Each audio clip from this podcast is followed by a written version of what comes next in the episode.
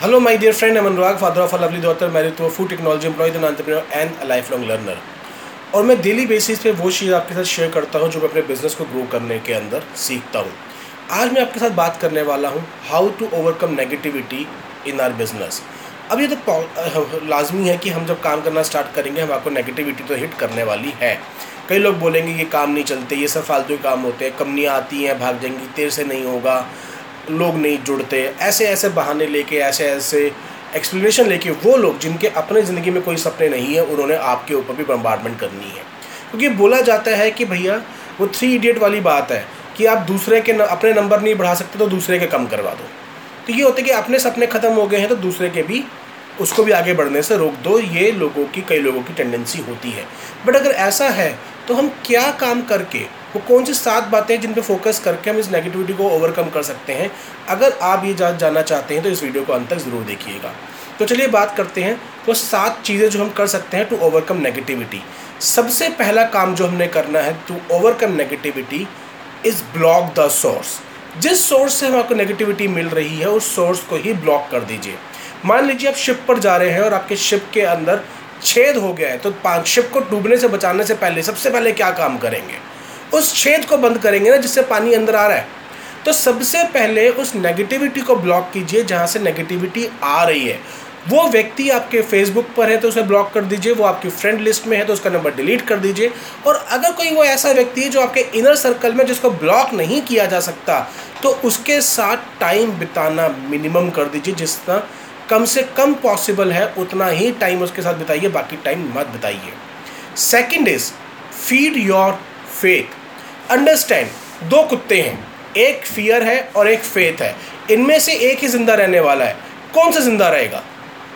जिसको आप खाना खिलाएंगे, जिसको आप फीड करेंगे। तो सीधी सी बात यह है कि जिस वजह से आपने इस बिज़नेस को बिल्ड करना स्टार्ट करा है, जो आपकी विज़न है उसको डेली बेसिस पे फीड कीजिए। फॉर एग्जांपल है मैंने बिज़नेस करना स्टार्ट करा है बिकॉज मैं एक ऐसा बिज़नेस अपने बेटे के लिए खड़ा करके जाना चाहता हूँ कि मैं रहूँ या ना रहूँ वो बिज़नेस से उसको इनकम आती रहे और ताकि वो अपना समय उन चीज़ों पर लगा सके जो वो करना चाहती हो लाइफ के अंदर। मैं एक रेगुलर सोर्स ऑफ इनकम उसके लिए बना के जाना चाहता हूँ। तो अगर मेरा ये विज़न है तो मुझे डेली बेसिस पर अपने आप को ये फीड इन करना है कि ये सब जो चीज़ें आ रही हैं चुटमुट चुटमुट चुटमुट चुटमुट, इन सब फियर से मेरा ये जो फेथ है, मेरा ये जो विज़न है ये बहुत बड़ा है। अगर मैं डेली बेसिस पे अपने आप को इस बात को फीड करता रहूँगा तो मेरा जो फियर है वो अपने आप गायब हो जाएगा और मेरा फेथ बड़ा हो जाएगा। तीसरी चीज़ है अंडरस्टैंड द प्रोसेस। मान लीजिए आपको यहाँ से जयपुर जाना है तो क्या आपको नहीं पता होना चाहिए जयपुर जाने में टाइम कितना लगने वाला है, रास्ते में कौन कौन से स्टेशन आएंगे, ये सब पता होना चाहिए ना।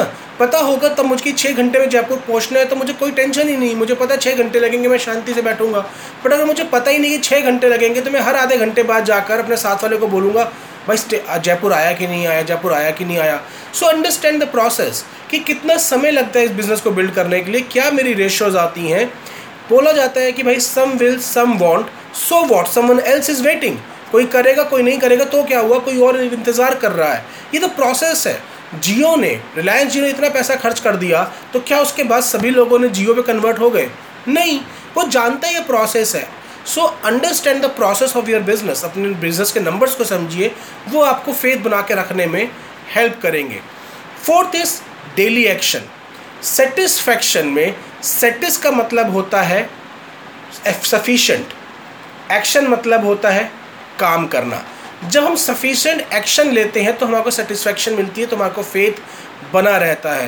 तो एक बार आपने गोल बना लिया, अब उस गोल को भूलकर डेली बेसिस के एक्शन पे काम कीजिए। मुझे अगर वेट लॉस करना है 10 किलो, ये मेरा गोल है, तो इसके बारे में सोच सोच के कम नहीं होगा। मुझे डेली बेसिस पे हेल्दी डाइट और वर्कआउट करना होगा, उससे वेट कम होगा।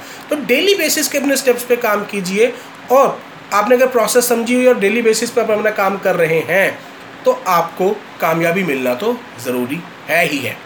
5th is practice gratitude. Gratitude है शुक्रिया मंद होना, एहसान मंद होना, किसी अच्छी चीज़ को ढूंढ कर। एक व्यक्ति किसी ने आपसे ज्वाइन नहीं भी किया बट उसने आपका फ़ोन तो उठाया, हम इस व्यक्ति बात के लिए शुक्रिया अदा हो सकते हैं। यानी कि हमें ढूंढ के अच्छी बातों को अपनी लाइफ में लेके आना है, बिकॉज जिस जगह पे हम फोकस करते हैं वो चीज़ बढ़ जाती है।